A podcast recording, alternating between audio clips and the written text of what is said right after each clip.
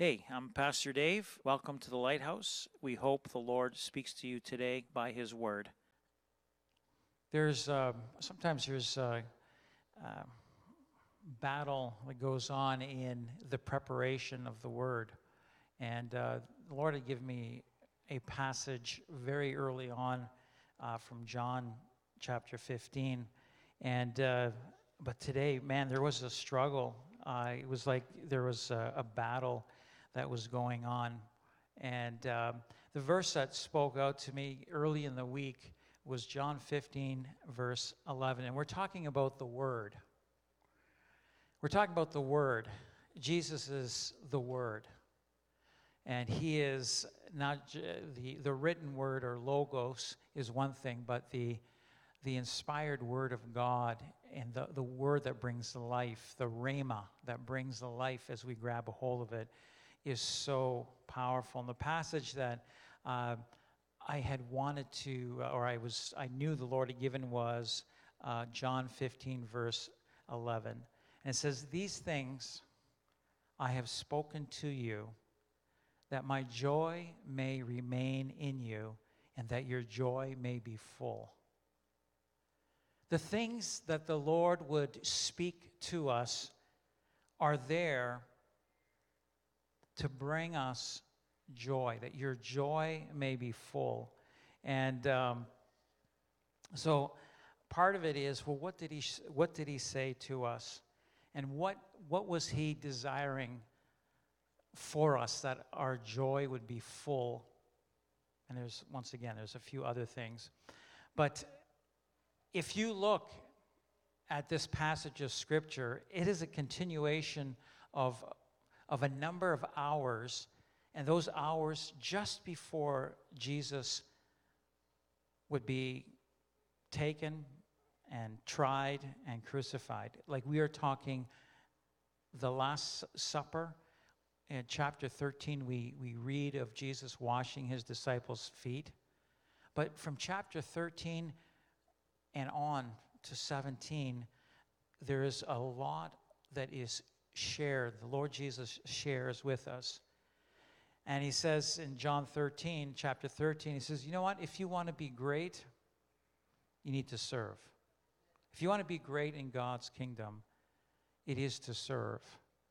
In John chapter 14, this is a passage where he, he says, Hey, don't let your hearts be troubled.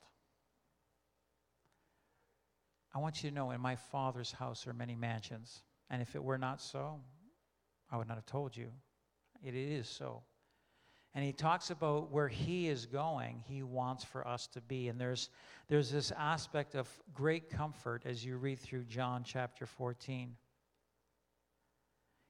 He says, I am the way, the truth, and the life. No man comes to Father except through me. It is only through Jesus Christ.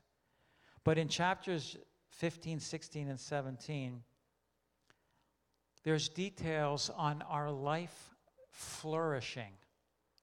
I don't know about you, but just the word itself, to flourish. There's this thing of, of, of not just life, but there's a thing of fruitfulness about us. For our life to have fruit. Uh, just the other day, in fact, today, as I, I was walking into the, the house, just on the left side of our porch area, there's this rose bush. And there's one flower that has opened up and is blooming. And even as I, I, I saw that flower, it's like, oh, wow, that's amazing. My, my attention was drawn to this red rose that had opened up. The amazing thing that I saw around that red rose was a bunch of, of smaller roses. And as I looked at the plant, there were so many roses ready to open up. And I, th- I thought, this is amazing. This is beautiful. That's just, a, that's just a flower. But when it comes to the fruit in our life, the fruit that the Lord desires to have growing in us and, and on us. I believe it's the psalmist that says, Hey, taste and see that the Lord is good. That others would taste and see that the Lord is good, the fruit. Today, um, Julie bought some, uh, some cherries. They were on sale. And um, so she brought cherries home. How many like cherries? Yeah, I think most of us. Cherries are, are yeah, between grapes and cherries, man, they're so good. And especially when they're on sale. But um, this thing of tasting, you know, uh, fruit. And when others taste and they see the fruit in our life, and in chapters 15, 16, and 17, 17 is the Lord's Prayer for us. If you ever, if you're not sure what the Lord is thinking about you, read through John chapter 17. You get an idea of what the Lord is thinking about you as He's praying. And so that entire chapter is a prayer that the Lord prays uh, for His disciples. And uh, you see the heart of, of the Lord for those that are, are around Him, those that are followers of Him. And you see the heart of, of the Lord also for those that are still to come, that are not followers yet you read that in, in chapter 17 of those that are still to come to know the Lord. And it's like, Lord God, you, you have an amazing heart. We get to see that. I want to focus in on this, this thing of, of this joy. Um, let me read again. This is John chapter 15, verse 11. These things I have spoken to you that my joy may remain in you and that your joy may be full. And um, so I, I want to just go over uh, the secret of having real love and joy.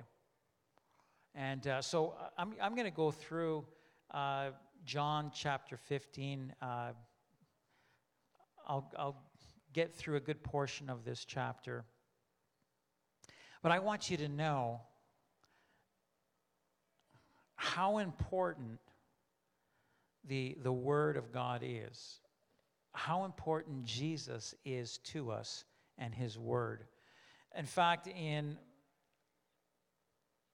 the first nine chapters, uh, seven times this word, you hear this word again and again, and you're you might say, I, am not sure what that word means because it's not necessarily a, a common English word. It's, it's more of a word that is, uh, I guess, uh, more Old English. And it's the word abide. And, and so I want you to just, as we go through the first number of verses here, this thing of, of abiding, what does it mean? So um, the word abide means to remain. It means to stay in a place, to remain in a place. And there's a reference about remaining, actually, in, of three different things, and not just place. It also has to do with time. So, to be kept through time and through different states of conditions or conditions that you might be going through. So, this word abide means to remain in reference to place,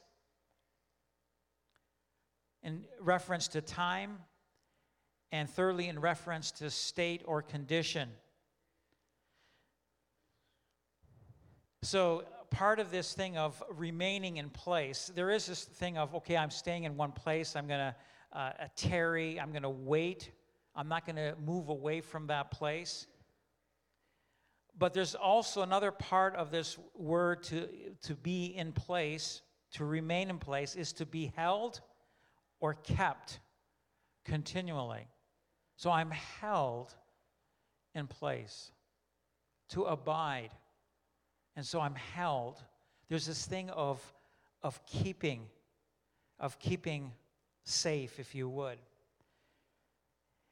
This remaining in reference to time, this abide, when it relays or uh, refers to time, it means to continue to be. So if I abide or remain, I continue to be, I continue to last or endure through something, I continue through, if it's of people, to survive, to live, to not perish. So when I abide, and we'll see where we're abiding in, there's this thing of being kept safe in regard to time that you endure. No matter what you're going through in the moment, you're going to make it, you're going to get through it. All right?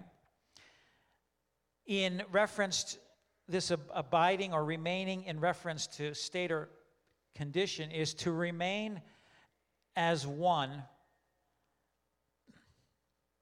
not to be to become another or different that when it comes to who we are that we are not we're not changed from that which is perhaps good or is good so we remain in this state of of life of fullness so just as we go through this uh, there's this illustration that Jesus gives to his disciples. And so he gives this illustration of a gardener in a garden where there are vines. And on the vines, on these vines, are grapes. And so it's a, like it is a vineyard, right? So there's this, he gives this illustration of a vineyard and of the fruit that are on the vine. And so listen up and uh, just see that there's this progression in this illustration from being uh, of having no fruit to having more fruit to having much fruit. And in the process of, of there being that fruitfulness in our life, there's a progression to glorifying the Father. So it says, I am the true vine, and my Father is the vine dresser. So the one that takes care of the vine. The Father takes care of the vine, and Jesus is the true vine. So Jesus is the vine, and we recognize as we continue on in verse 2, it says, Every branch in me that does not bear fruit, he takes away. And every branch that bears fruit, he prunes, that it may bear more fruit. Now, this may seem a little bit negative. Uh, this every branch of me that does not bear fruit, he takes away. Now, if we read this as we see it, it means like, okay, so that branch doesn't have any fruit, I'm taking it away. And this is, the, this is why it's so important at times to, to look at some of these words and the meaning of the word uh, in, the, in the, the Greek. And the meaning of this word to, or this, these two words to take away, actually is to take away from the state that they're in. And in this case, the state being not having fruit because they're they're close to the bottom, they need to be lifted up, they need to be elevated off the ground. So if you'll notice uh, that a, a, vine dresser, somebody that is guard, gardening in the vineyard, you'll notice that they keep the branches uh, on these strings and they elevate them off. There's no grapes that are, are down on the ground. So there's the ones that are, are held low or have come down, there's a lifting up of them. So every branch of me that does not bear fruit, and a lot, a lot of times the ones at the bottom, there's a lifting up of them so they can bear fruit, to get them off the ground. And every branch that bears fruit, he prunes. Last year, let me just tell you something, a little bit about pruning. I don't know. Somebody know what the word or what pruning is? What do you do when you prune?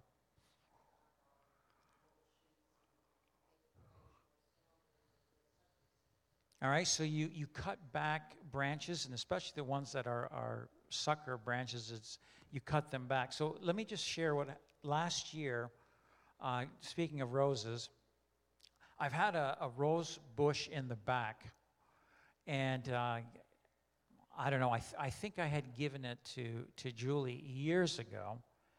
And you know, you can buy a, a pot of, of roses, and you can buy just a small pot. And I thought, you know what? It's nice to have them inside, but rather than just getting rid of it, uh, I'm going to plant this, this little rose bush. And that rose bush uh, has continued every single year just to, to come up or to be full of roses. And they're not huge roses, but you know, about this big in size. And they, you know how they open up, and but they're not not, not a huge rose. Um, and last year, for whatever reason, I don't know what happened, but it was, I don't know if it was a, the harshness of, of the weather and the climate or whatnot, or maybe the age of the plant. It seemed like, like it was dying and there was nothing left. There's hardly anything. I looked at the, everything and it was, in fact, I think there was an, uh, there might have been, been even an infestation of aphids or something to that effect. But, anyways, it looked like this plant is dead. I, I don't think it's going to survive. And I thought, you know what I'm going to do before I just tear it out? I'm just I'm going to cut it right back. And so uh, in the fall, I had cut it right back. And uh, this spring, I look, and this the whole bush has come back to life, and it's just where I thought there was no life. There's all these branches coming up, and this this little rose bush that's at least I think at least 10 years of age is coming back or it's there's a fruit on it if you would of these flowers beautiful flowers. And so this thing of pruning to have fruit there's a pruning back. They say that yeah if you're going to prune back a, a rose bush the ones the leaves that are closest to the top you'll see that they have three, a, a little stem with three leaves going off. And if you move down further, you will see a stem with five leaves growing off. And then if you keep moving down the branch, you'll see a stem with seven leaves on the stem coming off. And they say, if you're going to prune, don't prune the ones that have seven, but you can go down, as far as I know, uh, definitely above just above where there's five or just above where there's seven. You can take them off to prune them back. And so that they, there will be a growth. And so the vine dresser is very careful about uh, there being a fruitfulness. God desires for there to be fruitfulness in our lives. That we're not, we're not just fruitless, but fruitful. And we will see how important we've been talking about the Word of, of God. The Word. Jesus is the Word, and how important the Word is. And in this case, he says, I am the true vine. The branch on its own, if it's cut off, cannot survive, but the branch is, in, in other parts of Scripture, talks, we've been grafted in. We've been grafted in as Gentiles into this vine of who Jesus is and we've been grafted in, put in to that, that vine. It's kind of neat that there'd be life that begins to flow in as we are grafted. The moment we receive Christ into our life by faith, there is life that starts to spring up in us. We are born again, truly. We are born again as we receive Christ. And there's, there's fruit that begins to grow in us because we're attached to the vine. We're abiding in the vine. So every branch that bears fruit, he prunes that it may bear more fruit.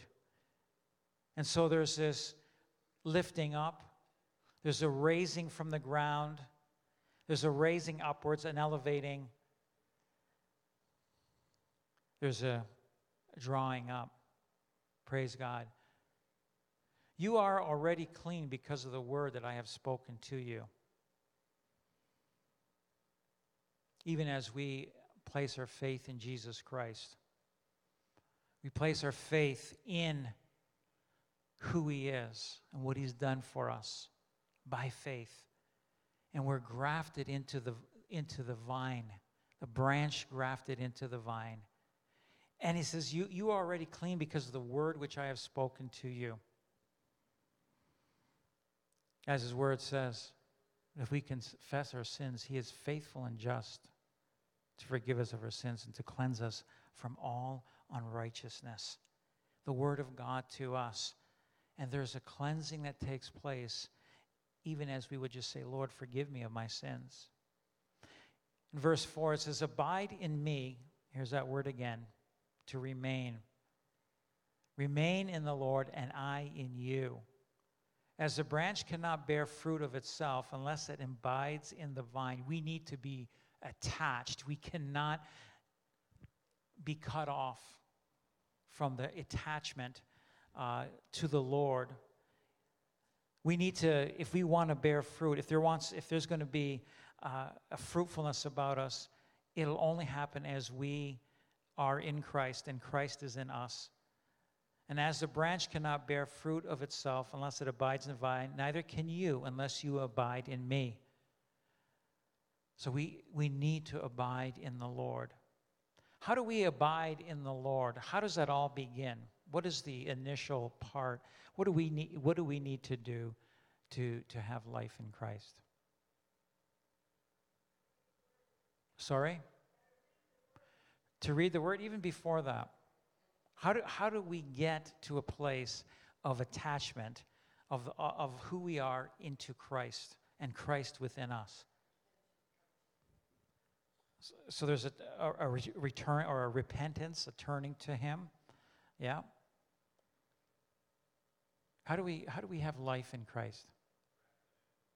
We're grafted into the vine, but how does that how does that look in the reality of, of our lives uh, how do we get life in Jesus?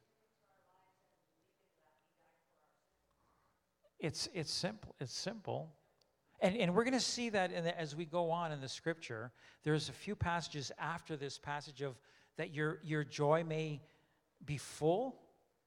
It talks about, about Jesus being that we are, we are his friend. He is our friend.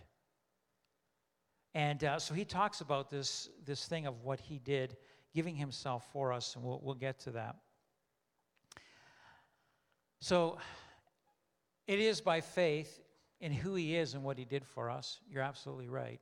By that faith in who Jesus is, he's not just any man, he's not just any person, but he is Jesus Christ, the Son of God, that was given by the Father for God so loved the world that he gave his only begotten Son, that whosoever believes in him should not perish, but have everlasting life. And the moment we believe in him by faith, we are attached. And there's this, this willingness of attachment, as in, Lord, I need you. I need you in my life. We're talking about the Word, and we'll see how the Word uh, is so important in all of this. So, by faith. So, it is as we maintain our faith in Jesus Christ, and we're not cut off, there will be other things that will come into our life. We will be fruitful. Trust me. Because a plant, basically, if I'm willing to be fruitful, as I'm abiding in the vine, abiding in Jesus and Jesus in me, I will be fruitful unless I choose not to be fruitful. Because you have everything within you to, to have fruitfulness or life coursing through you because you're attached. You are willingly attached by faith to Jesus Christ, the vine. You're a branch, you will bear fruit. Interesting, talking about roses. Another rose, little rose bush that I planted. Julie likes roses, so I've, I've been planting roses all over the place. And so we bought this rose bush, and Julie wanted it because it was yellow. It had yellow flowers on it. So last, uh, when, we, when I planted it, there were yellow roses on this plant. Well, the next year, it's like I don't see yellow roses, I'm seeing red roses on the same plant. It's like, are you serious? I didn't know that, you, that the colors could change, or maybe it was different branches that came up. I don't know. So last year we had red roses on this plant. Guess what color they are this year? They're yellow. She says, Dave, there's yellow. There's three big yellow roses on this tiny plant. Yellow roses, it's like so cool. Just because they're attached, as soon as I cut them off, you know, they're, they're good for a few, you know, few days. You can put them in water and whatever, and, and, uh, and they'll continue to bloom. But eventually, yeah, that, that plant or that, that flower will wither up because it's not attached to the vine. We will wither if we're not attached to Jesus Christ. We need to be attached by faith. I am the vine. This is verse 5. Let me read again. I am the vine, you are the branches. He who abides in me and I in him bears much fruit, for without me you can do nothing. Without him we can do nothing. Without Jesus Christ, we have no life. If anyone does not abide in me, he is cast out as a branch and is withered, and they gather them and throw them into the fire, and they are burned. Without Jesus, this is a picture of where we end up without Jesus. It is so important that our faith remains in Jesus and his finished work for us on the cross. You know, I've been saying that for years now. It is critical that your faith remains there. It needs to remain there, and you will be fruitful. You will not be cut off, but you will be fruitful. Now, now it starts to get very interesting from verse 7 and on. There is so much that comes to as benefit because our faith is in Jesus Christ and what he did for us. Now there are things that start to happen in our life. It says, "If you abide in me."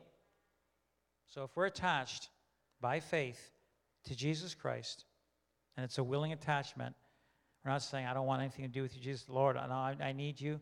I'm going to stay attached to you.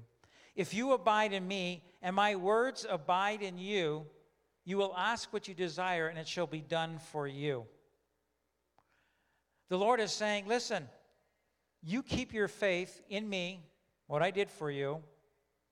And if my as my words abide in you. The thing about when we're close to the Lord, if you're far from somebody, it's like you might see them, but you can't hear them because you're so far from us. They're way down there. I'm not sure if they're talking to me or not. They might be talking to me. I'm not sure because I just can't hear them because I'm not far away. But when you are close to somebody, you can hear everything they're saying, unless you, sh- you tune them out. You know? But otherwise, when you're close to somebody, you're going to hear what they're saying. When you're attached to them, definitely, not only will you hear, but the Lord is saying, I want my words to get to be a part of who your life is and what your life is. What is the Lord saying to, to us? And He's saying, if you abide in me and my words abide and remain, if they remain in you, you will ask what you desire and it shall be done for you. Now, the amazing thing is when your faith is in Jesus Christ and his finished work for us on that cross, and as he begins to speak to us, there's changes that will take place in your life. Let your faith remain in Jesus. you you'll be attached. And now he wants to speak to you. And he wants for you to do his word. He wants for you to do his word because it is beneficial for you and it's beneficial for others. And it says, By this my Father is glorified, that you bear much fruit, so you will be my disciples. You will follow, you will follow me. You will do my word. Hallelujah. We are alive in him. There's life coursing through us because of him, because of Jesus, because of his finished work. We received Christ into our lives, and he desires for us to be fruitful. He desires to speak into our lives. And even for us at this point to be able to say, hey, Lord, this is what I desire. You know what, this year, I want to be yellow rose. Main thing is, Lord, let me be, be fruitful. Be fruitful in different ways. Lord, this is my desire. You can ask even what you will, and it shall be done for you. You will ask what you desire, and it shall be done for you. And the, by this my Father is glorified, that you bear much fruit, so you will be my disciples. Hallelujah. So we're glorified, or we glorify the Father by bearing much fruit. We will be his disciples. What is a, what is a disciple? What does a disciple do? Huh? Serve, serving God. What else?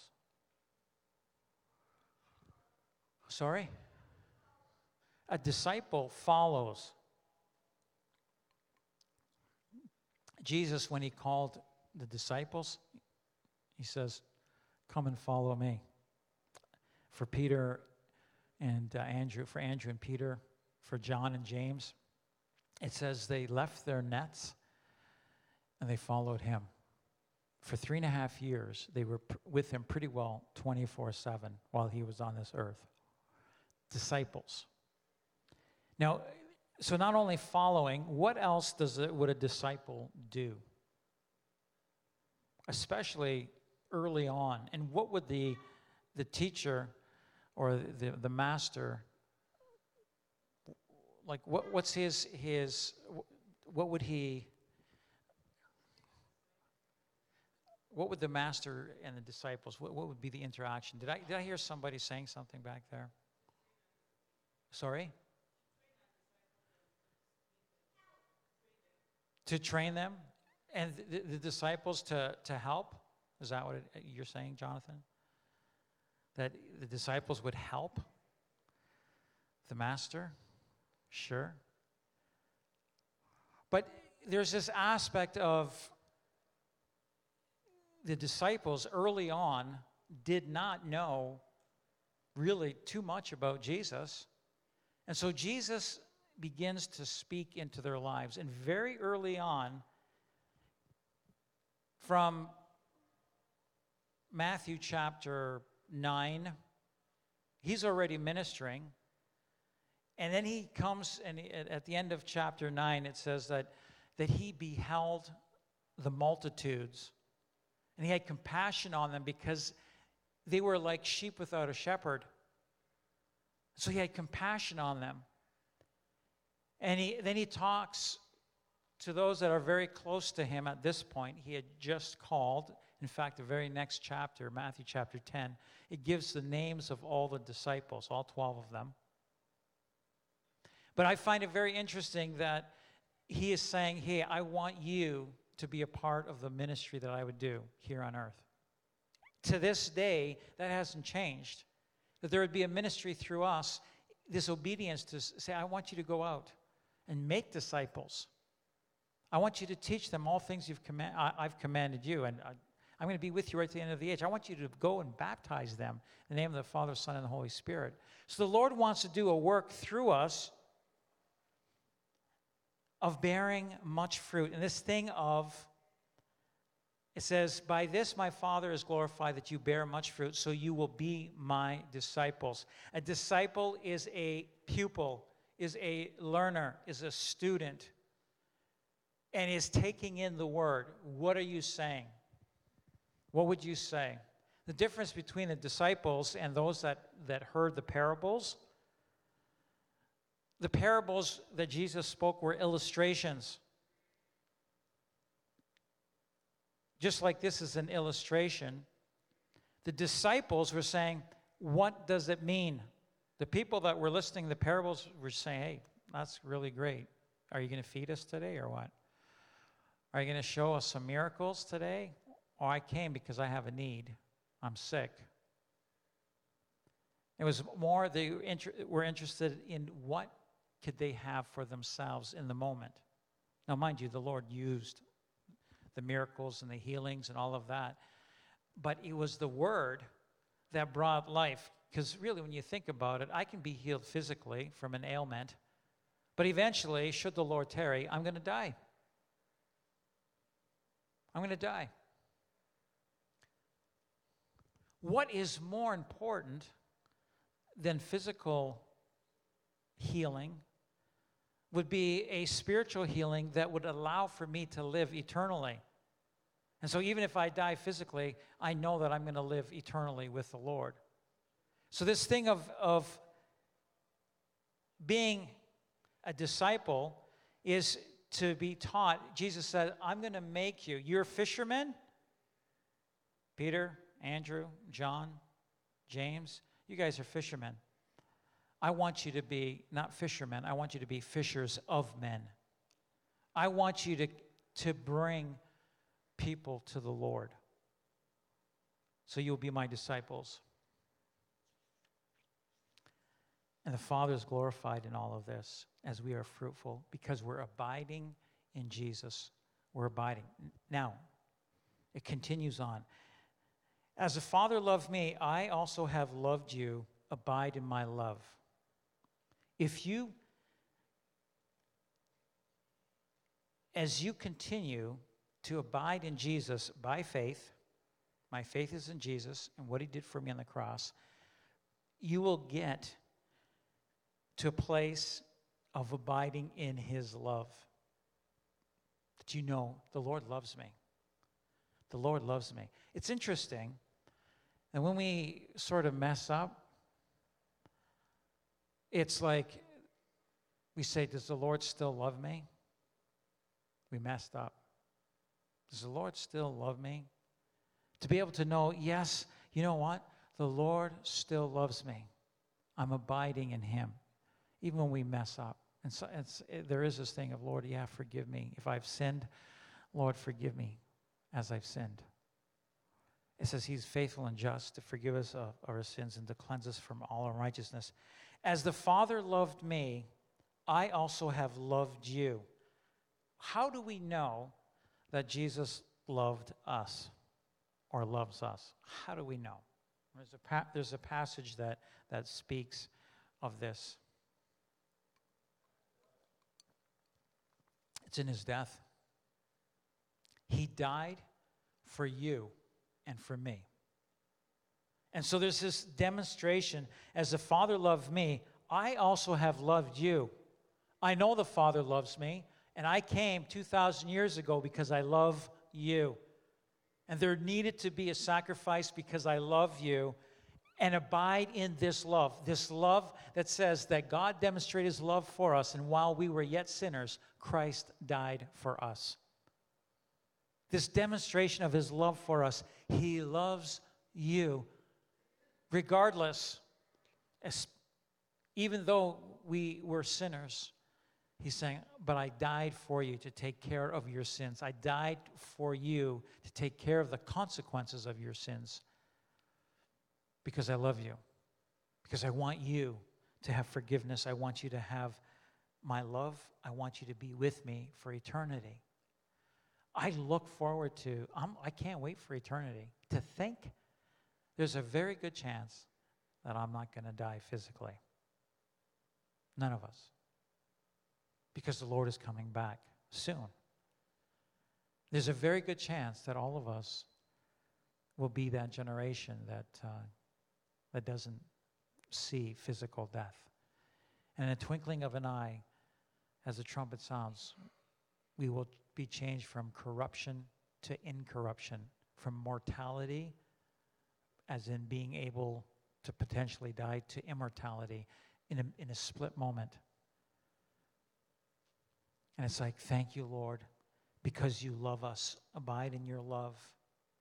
And that love starts to grow in us.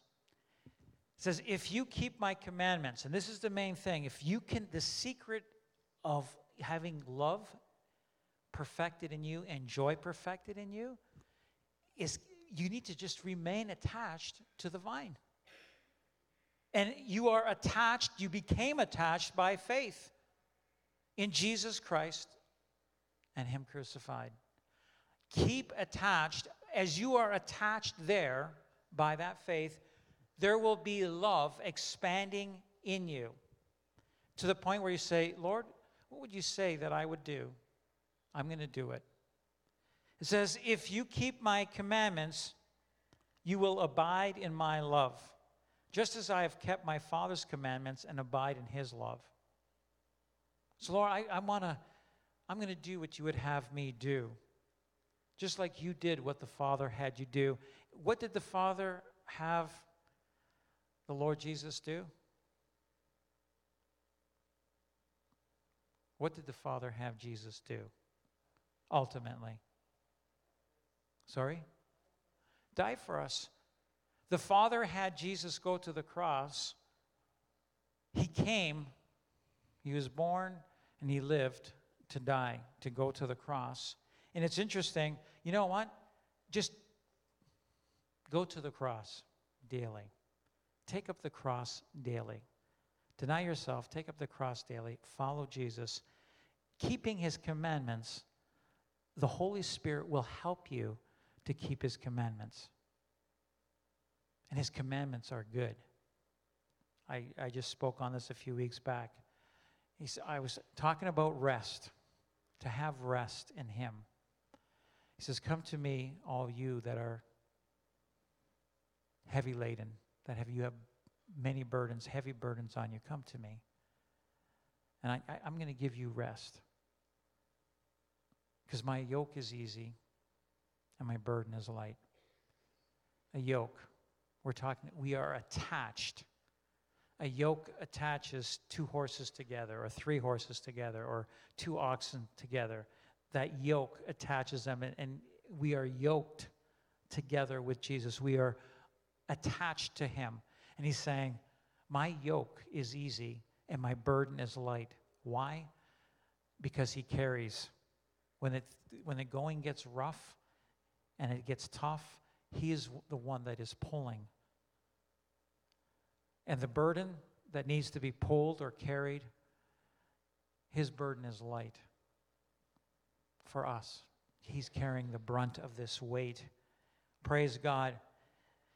If you keep my commandments, you will abide in my love, just as I have kept my Father's commandments, abide in his love. So I hear the Lord as He would speak to us, and I do. To not just be a hearer of the word, but to be a doer of the word, to read the word. This is God's word, or the word to us. And as we begin to do His word, as we hear and do His word, there is life. It's the rhema, the rhema. It's not just logos. This is this is logos, right? This is logos. But rhema is when I take the word and I begin to meditate on the word and I begin to do the word, now it becomes life in me. Critical. We're talking about the word. sometimes the word was, I, I don't know if it, it, makes sense. Sometimes it's like when it talks about, uh, you know, that we shouldn't lie, we should tell the truth, we should be honest. And sometimes uh, the, in the, the truth or honesty, especially if we've slipped or fallen, we, we might want to cover something up. But as we're truthful, it's amazing the blessing of being truthful or honest. And especially as we are heeding His word, it is a blessing to us that we would be not just hearers of the word, but we are doers of the word, that we'd not just read the word and say, oh, yeah, but that we would say, no, I'm going to apply this in my life. How can I apply this word in my life? And sometimes it's word, a word that says, don't do this, and other times it's a word that says, you need to do this. So, Lord, the things that I shouldn't do, I'm not going to do. The things that I should do, Lord, I'm going to do. And it, it brings us life. And we, it says, if you keep my commandments, you will abide in my love. The Lord is saying, man, I don't know about you. Think of yourself as, as children. And we're talking about children of parents that may have not have been very flawed. How I know how I felt, but I don't know, maybe I don't know how, who your parents were. But how did you feel when you were obedient to your your parents, your mama, your dad? How did you feel when you were obedient? They're not, they're not asking you to do something wrong. They're not asking you to do something bad, but how did you feel when you did the right thing that they asked you to do? How did you feel? Anybody? You felt good. There's something about, I, I remember, you know what? One of the things that I used to do, and it's an amazing thing is I, I can remember doing it as a six and seven year old. I think it was my, my mom that taught me this. So when it came to cleaning the washroom, for me it was, you know what? Uh, there was a showing of, hey, this is how you clean uh, the sink. And, you know, back in our day, yeah, chrome, the chrome valves and whatever. And even sometimes, even today, you know, there's chrome or whatever, brushed nickel or whatever it is. But there's this thing of my mom showing, and, then I'm, I'm doing it. And, and at times I would, I would clean even without my mom telling me. I, I can remember my mom saying, "Oh, you know, that's that. Oh man, that looks beautiful. You did an awesome job." Same thing with my dad. To be entrusted with something. Hey, you know what, son? Can you rototill the garden? Like I was, I, I wasn't even a teen yet. And our garden was probably the size of this sanctuary, or maybe bigger. Andrew, was it about this, this size?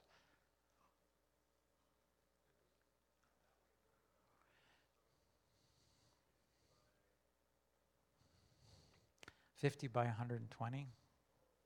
So the thing about what? You're entrusting me with this responsibility? Hey, son, can you uh, rototill a garden? He showed me, hey, listen, you, you don't need to, you can control this machine. There's that plow in the back. You push down on that plow, and, and that, that way, if you lift up on it, it's going to move forward. It's going to jump forward as the, tines are digging in. It's just going to go forward. You push down the plow in the back, and it'll, it'll, cut into the, to the dirt, and you'll be moving forward at a, a regular pace. So here I am, you know, 11, 12 year old kid, rototilling the garden, because my father, and, and how did I feel just when he said, Oh man, good job. You did an excellent job. Is, is there was this thing, this feeling within the joy of the Lord, the joy of my Father.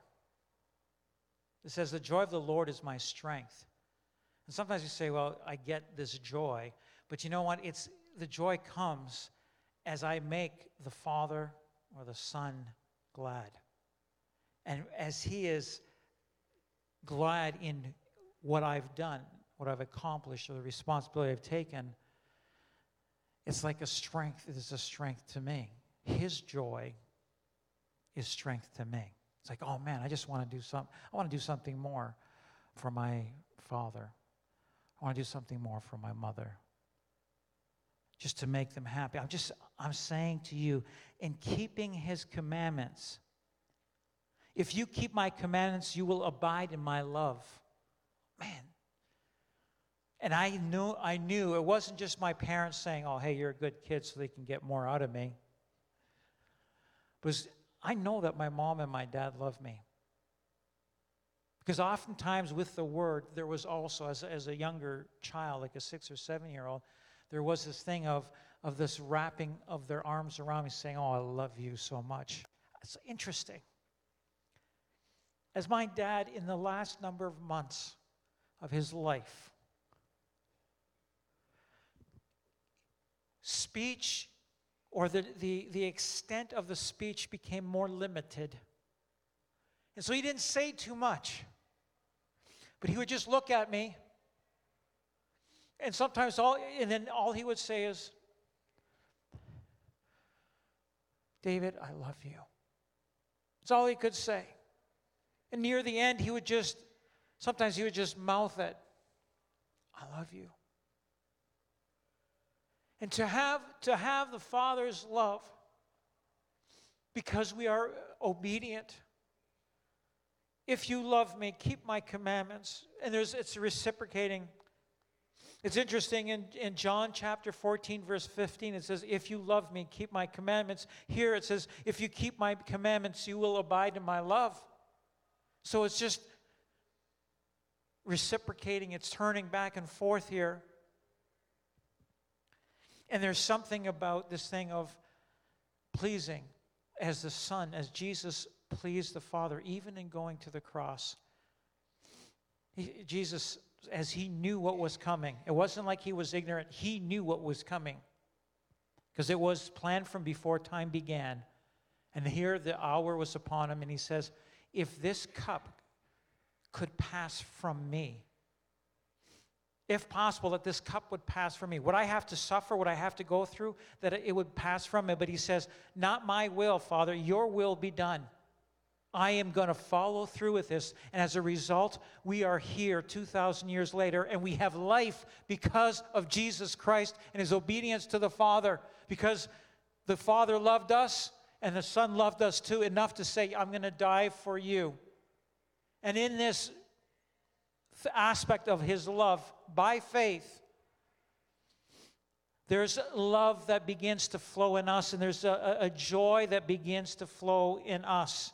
Verse 11, it says, These things I have spoken to you that my joy may remain in you, and that your joy may be full. There's something about knowing I've, I've pleased the Father. Without faith, it is impossible to please God. But anyone that comes to him must believe that he exists and he's a rewarder of those that diligently seek him. And so here we are at a place where not only is the love of God beginning to well in us and overflow from us, that we can begin to love even others that maybe are not so lovable.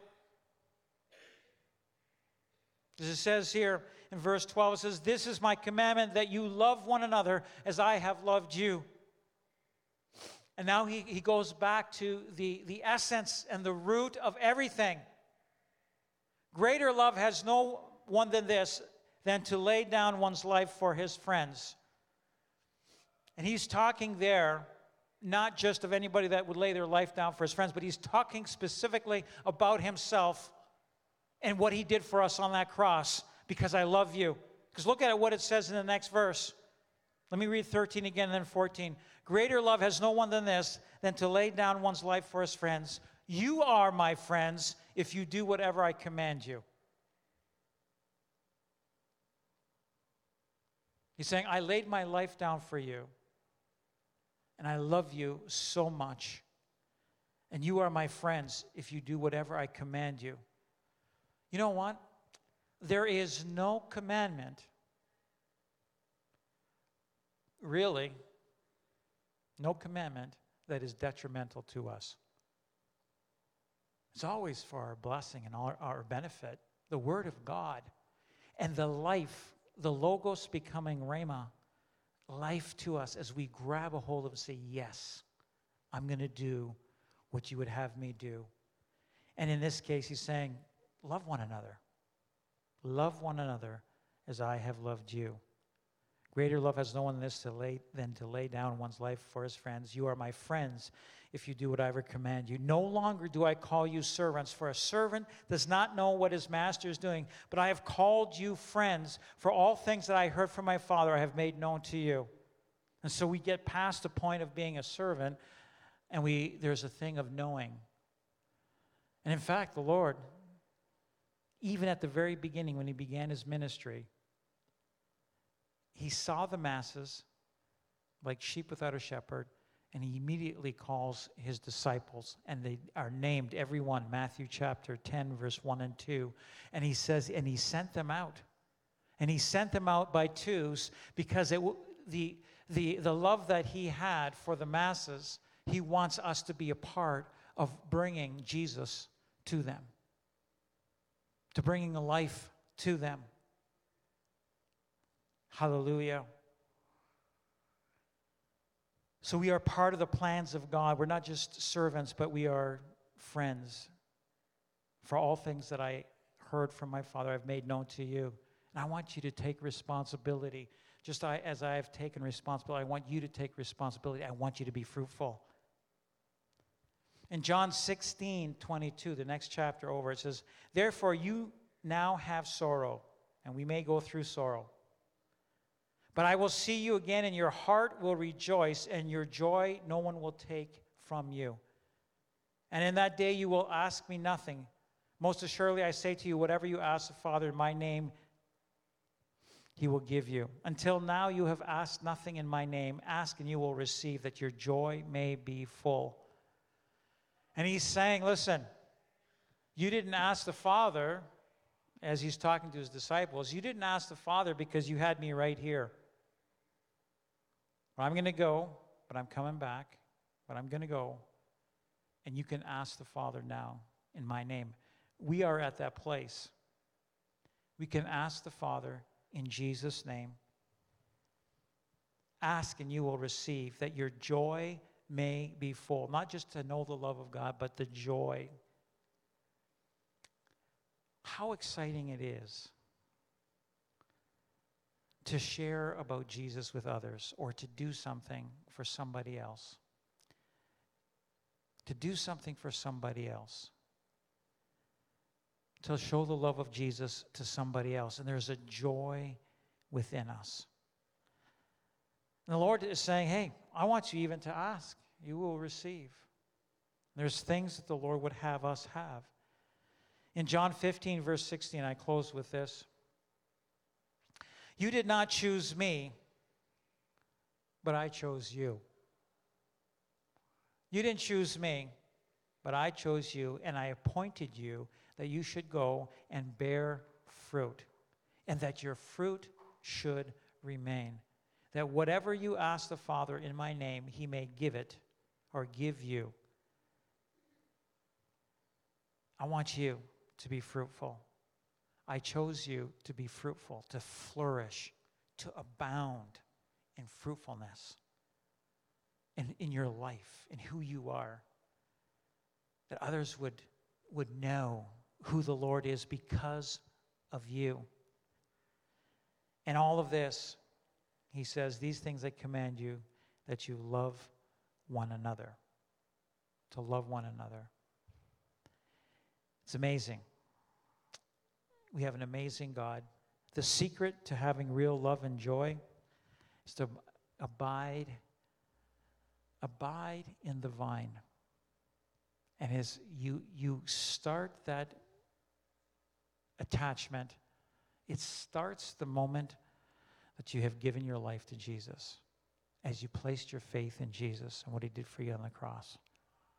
Yes, there was a repentance. You turned from sin or you, you asked the Lord to forgive you, you turned in the direction you were headed in, and you're heading towards eternity with God. You have eternity with the Lord Jesus Christ as your faith remains in Him, and there will be an abundance of love. The Lord will give you and surround you with love, and the Lord will give you joy, even as you say, Lord, man, you have been so good to me. Lord, what is it you would have me do? I'm going to do it. Lord, you gave your life for me. I'm giving my life for you. What would you have me do? How would you have me be? That others would taste and see that the Lord is good, that there would be a love for one another, and the joy of the Lord. The joy will be full. Let me read again. These things I have spoken to you that my joy may remain in you and that your joy may be full. Hallelujah. So, let's just close in prayer. Lord, I just, I thank you that you give us so much. Lord, you gave your life for us, and we have life eternal. We have been born of God. We have a life eternal just by placing our faith in you and receiving you. And Lord, turning to you, we just thank you for that. And Lord, with it comes love. Love is perfected in us because we are attached to the vine. We are branches and we will be fruitful, Lord. Lord, that we're, we're going to cling to you. We will not let go of you. And Lord, you will do a work, a beautiful, powerful work of change in us that others can taste the fruit in our life, experience, know the fruit in our life.